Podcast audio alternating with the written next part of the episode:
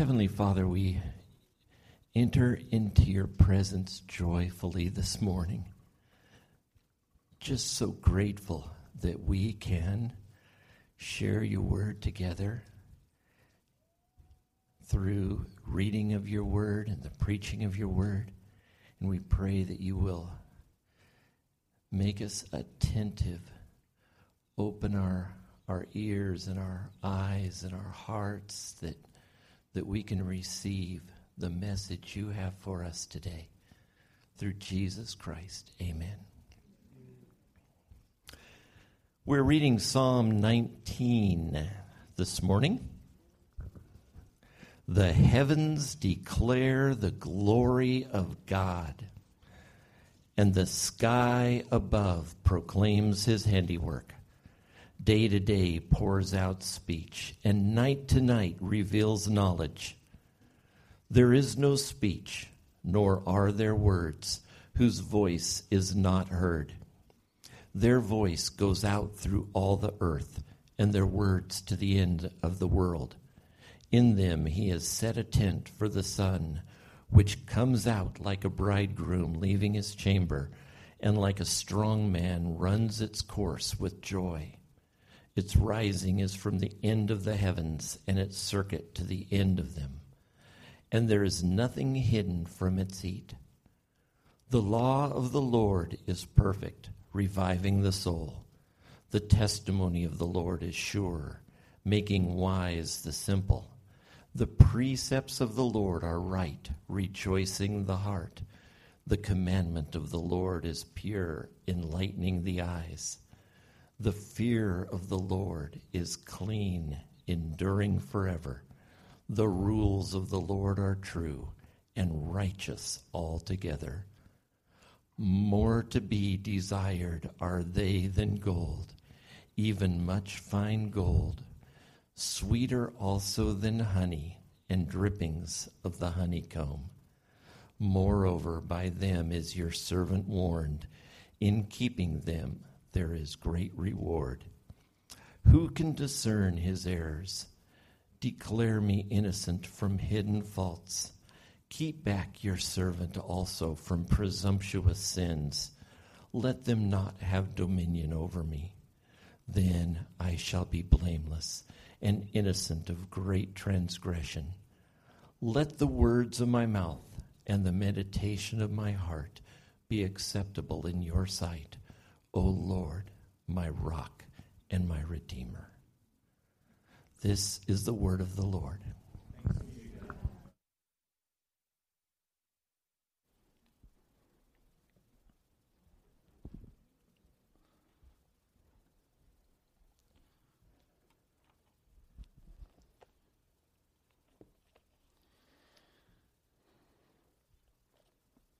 Kind of loose in here this morning, huh? Yeah? No? The looseness went away. It's gone. We're back to the quiet white church. All right. Um, I've uh, been praying that you would have a hunger uh, for God's word today, and uh, that I would have a hunger to hear from the Lord today, even as I am preaching. I have uh, benefited greatly from uh, Pastor Adams' preaching through the book of Philippians. And I have also uh, benefited from my own uh, preparation from the sermons that I have preached through the book of Philippians. But we are coming uh, to an end, near the end uh, of the book. We have this, this coming up here? Sorry, slides? There we go. Okay. Just checking. We're coming near the end of the book of Philippians. Today we're going to look at just the last few verses of the book, Paul's parting words to this church that he loved very, very much. This very intimate letter that Paul wrote. And we're going to look at, at those parting words today. And then next week, a summary message as we look back over the theme of joy and the theme of contentment throughout the book of Philippians. And then the following Sunday, we'll be beginning a new series, and that will be in 1 Corinthians. And 1 Corinthians, as, as uh, many of you know, has uh, a variety of controversial things in it. I'll mention a few of them, and you can be praying for Pastor uh, Adam and I as we will encounter, uh, of course, uh, spiritual gifts in uh, chapters 12 through 14, and speaking in tongues, and miraculous healings, and words of knowledge, and prophecy are in 1 Corinthians. The roles of men and women in the church and the home, and so we'll be dealing with gender issues in 1 Corinthians. He tackles uh, issues ranging, Paul does in the letter to uh, Corinth, he tackles issues ranging from divorce and remarriage to head coverings to the holiness of children when one spouse is not a believer. So we're going to be looking at a lot of uh, a lot of stuff through that book, and Pastor Adam and I are both excited to uh, share the preaching as uh, as we get into 1 Corinthians. That'll be three weeks uh, t- from today. It's going to be uh, it's going to be a wild ride. So pray for us for that. And uh, now, before we get into these last few verses of Philippians, let's bow our heads once again and ask the Lord to speak to us through His Word. Father in heaven, uh, we love you uh, very much, and we are aware of our need to love you more and more and more. And so I ask, as uh, the word is preached today, as we look at the Word of God, uh, that you would work in specific and individual ways, ways that each of us uh, need to hear from you through the truth of your Word.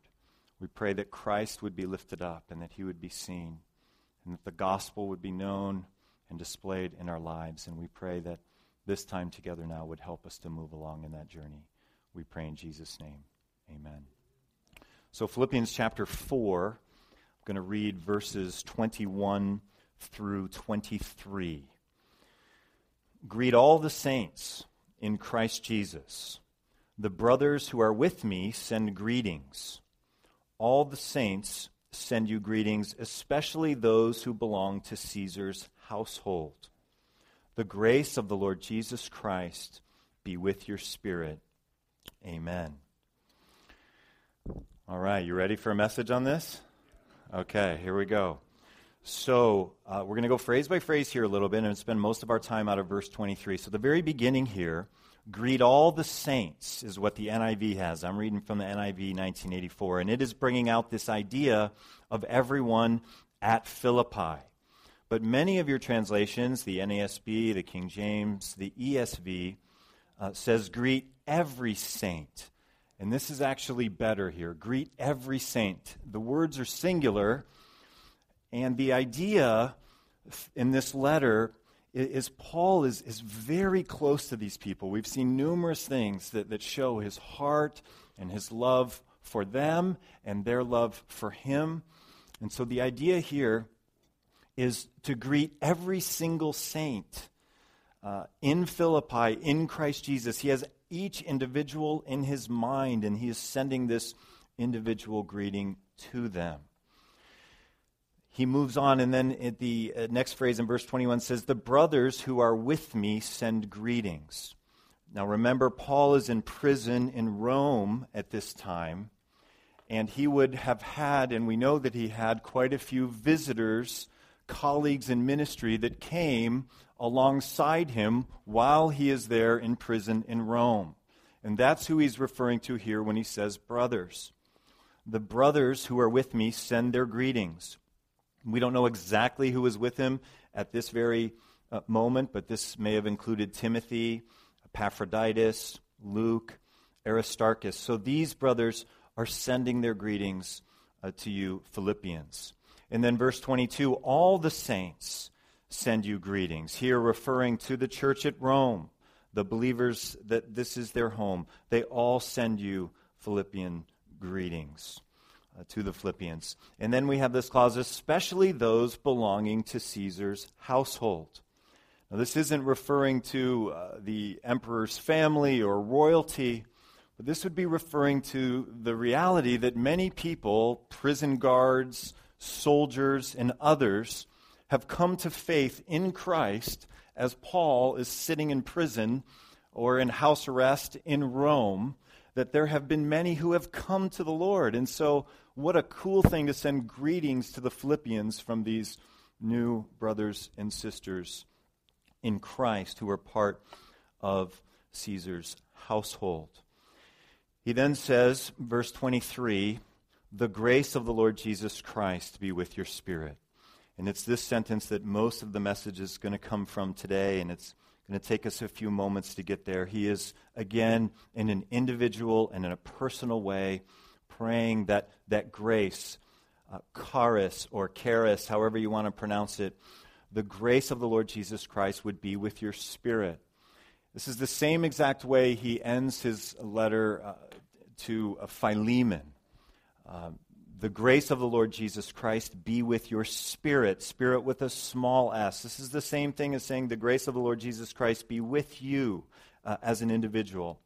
Spirit referring to the immaterial part of, of, of men and of women, the, the, the nature of, of who we are. And then we have, uh, in my translation, the NIV, we have amen at the very end. And I know we have a variety of translations out there, and to uh, keep you with me through uh, a benediction uh, greeting here, preaching, how many of you have amen in your translation? Look down at the very end of verse 23. Okay, and how many of you do not have amen? Okay, so let me just, a little aside here, and there's a purpose to this aside, and the purpose is to increase our confidence and authority in God's word.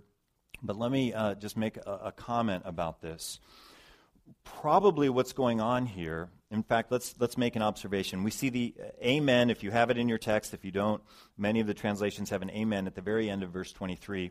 But back up and look at verse 20. Philippians 4 and verse 20. To our God and Father be glory forever and ever. Amen. Right there at verse 20.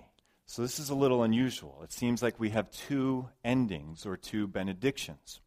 So let me give you a, a, a, take on, on most likely why this is.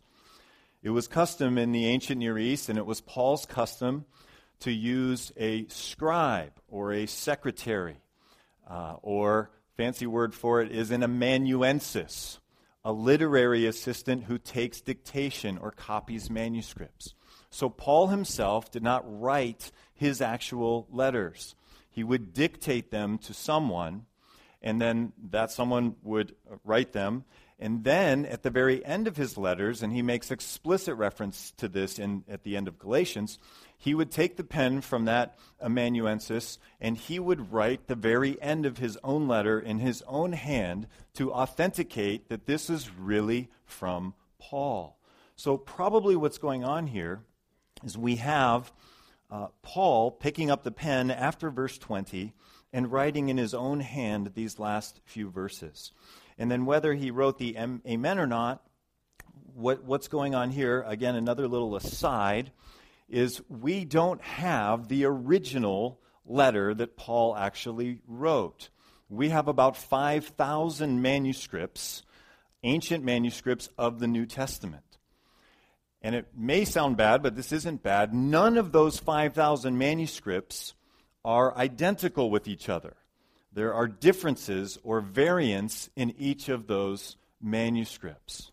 So that sounds bad, but the good news and what builds confidence in our understanding of having the, uh, the, the uh, original Word of God in front of us and a trustworthy copy of the Word of God in front of us is the kind of variance or the kind of discrepancies in those manuscripts are this kind right here whether the word amen in some of the manuscripts have amen and some of the manuscripts don't have amen. So we have an amazing number of manuscripts that overwhelmingly agree of the New Testament. About 99% of, uh, of them would, would agree. There's a small percentage of manuscripts where there's variance. And so we have uh, tremendous reliability more than any other text from, from this area. So this is uh, a long story of why the amen is in some of our, our translations and not in our. Are you guys tracking with me today? Okay, you're tracking with me. Good. Amen. All right. We're getting lot, we're getting lots of amens. So, um, so that's uh, so that's there. Come, let's look now. Uh, verse 23 is really what I want to come out of in the rest of the sermon and talk about what this grace is the grace of the Lord Jesus Christ be with your spirit. I want to talk about grace, and I want to spend some time before we actually talk about what it is to talk about what it isn't. This word grace is used a ton in all sorts of different ways in modern day usage. I've got one of these, one of my favorite books at, at home is one of these big, honking, unabridged dictionary. Anybody else have one of those and kind of weird and like it? Does anybody else have one of those big things? So I, I pulled mine out this week and looked up grace, and there are 21 different ways that the word grace is used uh, in uh, everyday English today. This is not what they mean in chapter 4 and verse 23, but let me show you just a few of them. There may be some relation or some overlap, but this isn't what they mean. Uh, grace can mean elegance or beauty of form, manner, motion, or act in modern day English. Uh, we might describe a, um, an ice skater, or uh, some of you have been watching the NBA Finals. Anybody been watching the NBA Finals. Some basketball fans, Keith has, at least three of us have. Um, Stephen Curry has got grace when the guy shoots a jump shot. In this uh, sense, elegance or beauty of, of form. Grace can mean favor shown in granting a delay or temporary immunity in modern day English. Grace can be a short prayer before or after a meal in which a blessing is asked and thanks are given. Grace can be a formal title used in addressing or mentioning a duke, a duchess, an archbishop. And one of my favorite in that list in my dictionary, a name given to beautiful newborn baby girls by Christian and non Christian parents. We have any graces in here today? I won't ask you to raise your hands, but I think we have some graces uh, in here today. So, this is, again, there's some overlap. Every word has a range of meanings, whether we're talking about English or whether we're talking about ancient Greek. Uh, every word has a range of meaning. And so there's some overlap in these, but none of these are really what Paul is getting at in verse 23. So, one more category of what he's not getting at. Sometimes to understand what we're talking about, we need to understand what we're not talking about. So, I want to talk about something else now theologians throughout history, as they have read the Bible, they have discerned and come to talk about grace in two different ways. Two kinds of grace in the Bible. And the first type, theologians would call common grace. And we have a picture of what common grace looks like in Psalm 19. That's why I asked Bud to read that in our scripture reading today. Let's take a look at it on the screen. The heavens declare the glory of God. The skies proclaim the work of his hands. Day after day, they pour forth speech. They pour forth communication. Night after night, they display knowledge. There is no speech or language where their voice is not heard. Their voice goes out into all the earth, their words to the ends of the world. So part of Psalm 19 is speaking about how God speaks to human beings and to himself and declare his glory. The heavens do, the stars do, the sun does, creation does. This is an example of common grace where God is showing his, his beauty and his favor through creation to human beings, and common grace is also displayed in human beings in, in a very common way, in a way that is common to all human beings. So, another example of, of what we call common grace, primarily, this is not what Paul's referring to in Philippians 4.23. Isaiah 28, let's look at this briefly together. When a farmer plows for planting, when he has leveled the surface, does he not plant wheat in its place, barley in its plot, and spelt in its field? His God instructs him and teaches him the right way. Grain must be ground to make bread. All this also comes from the Lord Almighty, wonderful in counsel and magnificent in wisdom. So, the way that God has designed the earth to be farmed and to make bread and so forth is an example of his common grace, how he shows favor and blessing to, human, to humankind all across the ages, all across peoples, whether they are believers or not. It is common uh, to all. Uh, Tim uh, Keller, uh, commenting on common grace, he writes this. He says, It is important to note that all human culture ultimately follows the same pattern as farming. Every advancement in human learning every work of art and every scientific discovery is simply God opening his book of creation and revealing his truth to us. That's basically what common grace is right there. Of course, the vast majority of farmers in the history of the world did not know that God was doing this. But Isaiah, the passage we just looked at, says that God was at work.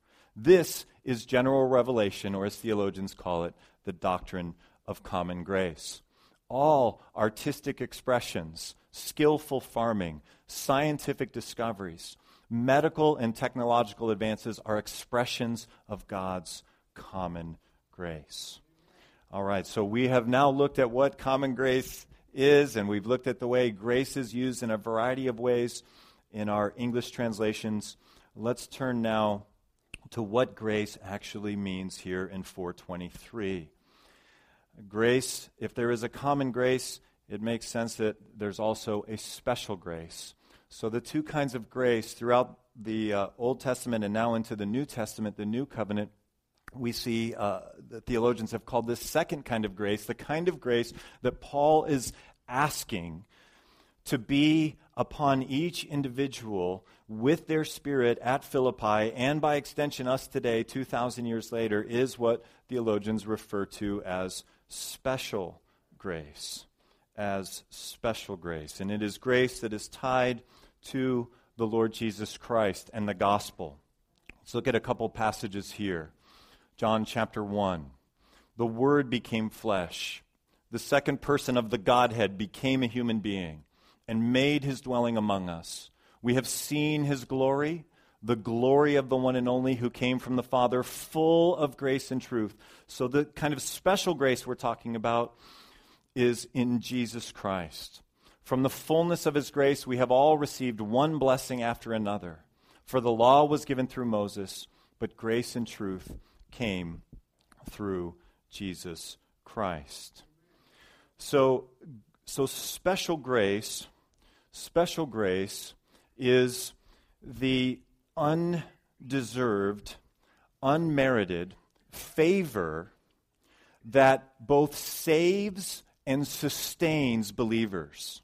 Now we tend to we tend to get the idea that we are saved by grace but we are also sustained by God's grace, by His unmerited favor that helps us to live the way that He wants us to live, day by day, moment by moment, year after year, to live out the Christian life and display the gospel. We don't necessarily need to be smarter, but we do necessarily need the grace of God working in us and through us and sustaining us my own experience when it comes to grace, I think a lot of people have experienced uh, this. I understood when I came to know Christ as a senior in high school that God had done something miraculous, that His grace, this, this undeserved favor, had been shown to me, and I became a new person. I was born again. I had a new identity. I had new desires. But, I, but it was a long time in coming and, and, throughout my life since then, 1987, spring break is when I came to know the Lord. There have been seasons where God has opened my eyes to the glory and the beauty of His grace. And so many of us will have different awakenings through our Christian life where we will see His favor, His beauty, and His majesty working in us uh, to the degree sometimes where we'll feel like we, we did I really even understand the gospel? Uh, back then. This is what Paul is praying with his parting words to the Philippians that the grace of the Lord Jesus Christ be, would, would be with your spirit each day, that grace that saved you, that special grace that also that also sustains you. I'm praying that that grace will sustain you each day. He doesn't say here, work as hard as you can, try to do everything you can, and hopefully you'll make it. No, the grace of the Lord Jesus Christ be with you. This is what sustains us. This is our fuel for the Christian life and it is of a growing nature. Uh, Thomas Watson, the Puritan, uh, writes this. He says, True grace is progressive, of a spreading, growing nature. It is with grace as it is with light. First, there is the daybreak. Then it shines brighter to the full noonday. The saints are not only compared to stars for their light, but to trees for their growth. Isaiah 61, Hosea 14. A good Christian is not like Hezekiah's son that went backwards, nor Joshua's son that stood still, but is always advancing in holiness and increasing with the increase of God. And we are advancing in holiness and we are increasing with the increase of God by grace, this special grace, just the same grace that saved us when we came to faith in Jesus for the first time. So, so what? Okay, so what? Uh, what are some of the obstacles and challenges when it comes to relying on grace day by day in our lives to sustain us supernaturally, to display the gospel? What, what are the challenges? What, what do we need to be aware of? And I want to say that there are, there are two, two uh, slides that we can take, two falls from grace. And I want to call them a, a left slide and a, and a, and a right slide, okay? And I want to give you an image to help you uh, remember this and to keep you tracking with me here. This is a, a, photo here from last summer, and you can see at the bottom of this, uh, of this walkway in Oahu that is called the uh, Haiku Stairs, or they call it the Stairway to Heaven. This is my son Michael here at the bottom, and we're up near the top uh, coming down. This is a hike that we did uh, one of the most amazing hikes that I have ever done in my life. And they've installed this so called stairway to heaven. It, goes up about 3,000 feet. On this ridge, it was built in World War II. There's a radio station, or used to be radio station, and lookout tower at the top of this mountain. I can't pronounce the name of it in Hawaiian. But you have to have this ladder, this stairway to heaven to get there. If you don't have it, you're in danger of falling off uh, to the left or to the right, and, uh, and you're in trouble. This is the only way to get to the top is on this stairway. And I think this stairway, the reason I'm showing you this picture is I want you to think of this stairway as representing grace. And it is very easy uh, to fall from grace, to slide from grace into one of two areas. And the left slide that we would uh, that we would fall to, I'm going to call license, okay? If we're not living according to grace, we may be living according to license. If we're not depending upon the favor of God to sustain me throughout my daily life, I may just be ignoring this and falling into license. Let me show you. Uh, Paul addresses this in Romans 6. He says, What shall we say then? Shall we go on sinning so that grace may increase? So if grace is unmerited favor, it doesn't have to do with my works, well, then I can just go ahead and live however I want and let grace increase. So Paul raises this question about this special grace, the kind of grace that's mentioned in, in Philippians 4.23. He answers his own question. You know, many of you, the answer. By no means. We died to sin. How can we live in it any longer. If you have been born again, if you have been touched by this special grace of Jesus Christ, then you have been made new and you have been given new desires and we want to worship him. And so we don't just live however we want. But then sometimes we do, right? Sometimes we do just live however we want. We sometimes do just disregard God's word, we disregard the gospel, we disregard grace, and we live the, the, the, way that, the way that we want to live. And I sadly have a, a fresh testimony to share with you of, of how, uh, how I did this last Sunday. My family knows where I'm, where I'm going to talk now. So last Sunday, uh, we left church and went up to uh, Lake, uh, what's it called? Lake Rollins. So we go up to Lake Rollins. And uh, you know this story too, Connie. I told a couple people know the story. So we go up to Lake Rollins, and we're having a great time out there.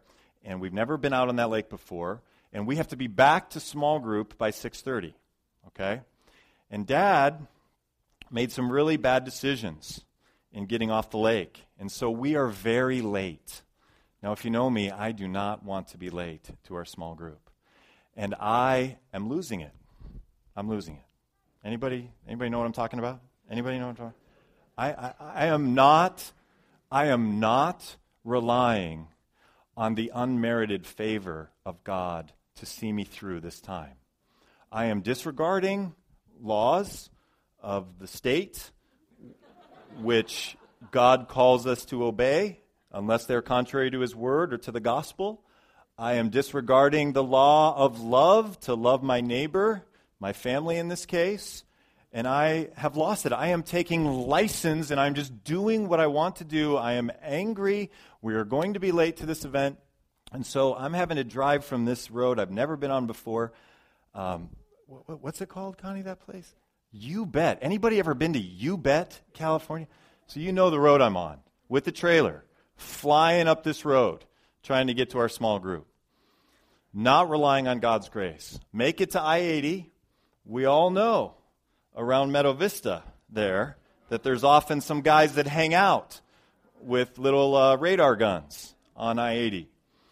And I'm and I'm uh, I'm going to get to small group. And and I got a trailer on and the speed limit's 55. Kids are in the back seat. My wife's next to me and the little red and blue lights show up right behind me. Now, this has happened before, but never with my wife next to me and my kids in the back seat. I pull over, and uh, Mr. CHP walks up uh, beside me and gives me a little bit of a, a, lecture about towing a trailer and speeding and safety and the size of the wheels on the trailer and how small they are and how fast I was going. And, and I took license and I was not relying on grace. And it's very easy to fall in, in all kinds of ways, to disregard what is important in life isn't getting to small group on time. Loving my neighbor, loving God, bearing the fruit of the Spirit, displaying the gospel in the way that I live is, imp- is much more important than getting to small group on time. And so there was pride at the root of that particular license that I was taking. And, and the good news of the gospel is I did eventually repent and, and I got clean and I'm free and I'm okay and I can talk to you about it today. But I, but I didn't mention it at small group. We show up there and all my kids are like, Is dad going to tell them what just happened moments ago? And no, I did. I didn't. Uh, I didn't tell him, but I. But I told him today. Okay, so that's license. Okay, so that's license. So that's the left side of grace. That is the slide from this stairway to heaven, the left side. The right side would be legalism. The right side would be legalism. And we've talked about this in recent weeks. I'm not going to spend a lot of time on this, but we as Christians are great at taking what is important, loving God, loving our neighbor, displaying the gospel. And when I say that a lot, when I say displaying the gospel in our lives, I mean that we display those themes that are present in the gospel. Jesus forgives us. We should be displaying forgiveness to others. Jesus willingly suffered for us. We should be willing and ready to suffer as we love others. Those are just two ways that we display the gospel. These are things that are important. These are the things that we should focus on in the Christian life. But what we tend to do is we invent lesser things, rules, traditions of man, and we put them up where those main things are loving God, loving neighbor, displaying the gospel. We do this in a million different ways.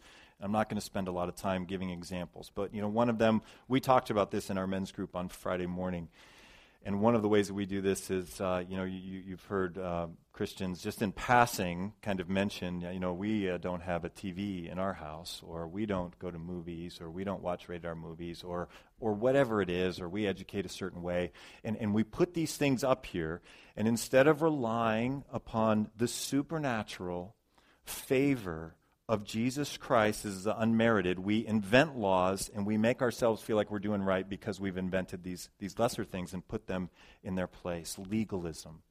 So the, the left side is license, the right side is legalism. Where we want to be is right in the center of that, of that stairway to heaven, relying upon Jesus to strengthen us to live out what is most important uh, in life. We'll close with this from R.C. Sproul he says, perhaps the most difficult task for us to perform is to rely on God's grace and God's grace alone for our salvation. It is difficult for our pride to rest on grace.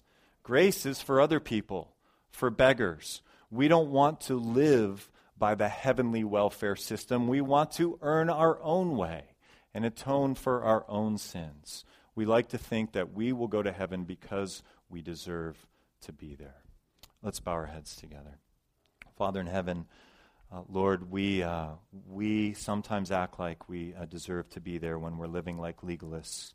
And we pray that you would keep us from feeling prideful about ourselves when we've invented rules and traditions and put them in the place of, of loving you, of loving our neighbors, and of displaying the gospel.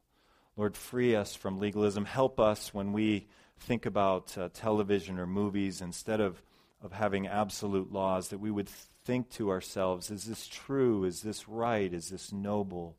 Is this pure? Is it lovely? Is it admirable? Is it excellent or praiseworthy? And if so, let us enjoy watching that film or reading that book or going to that website if it passes that Philippians 4 8 test. Lord, keep us from legalism, keep us also from license, and help us, as Paul prayed, to have the grace of the Lord Jesus Christ be with each of our individual spirits. We ask this in Jesus' name. Amen.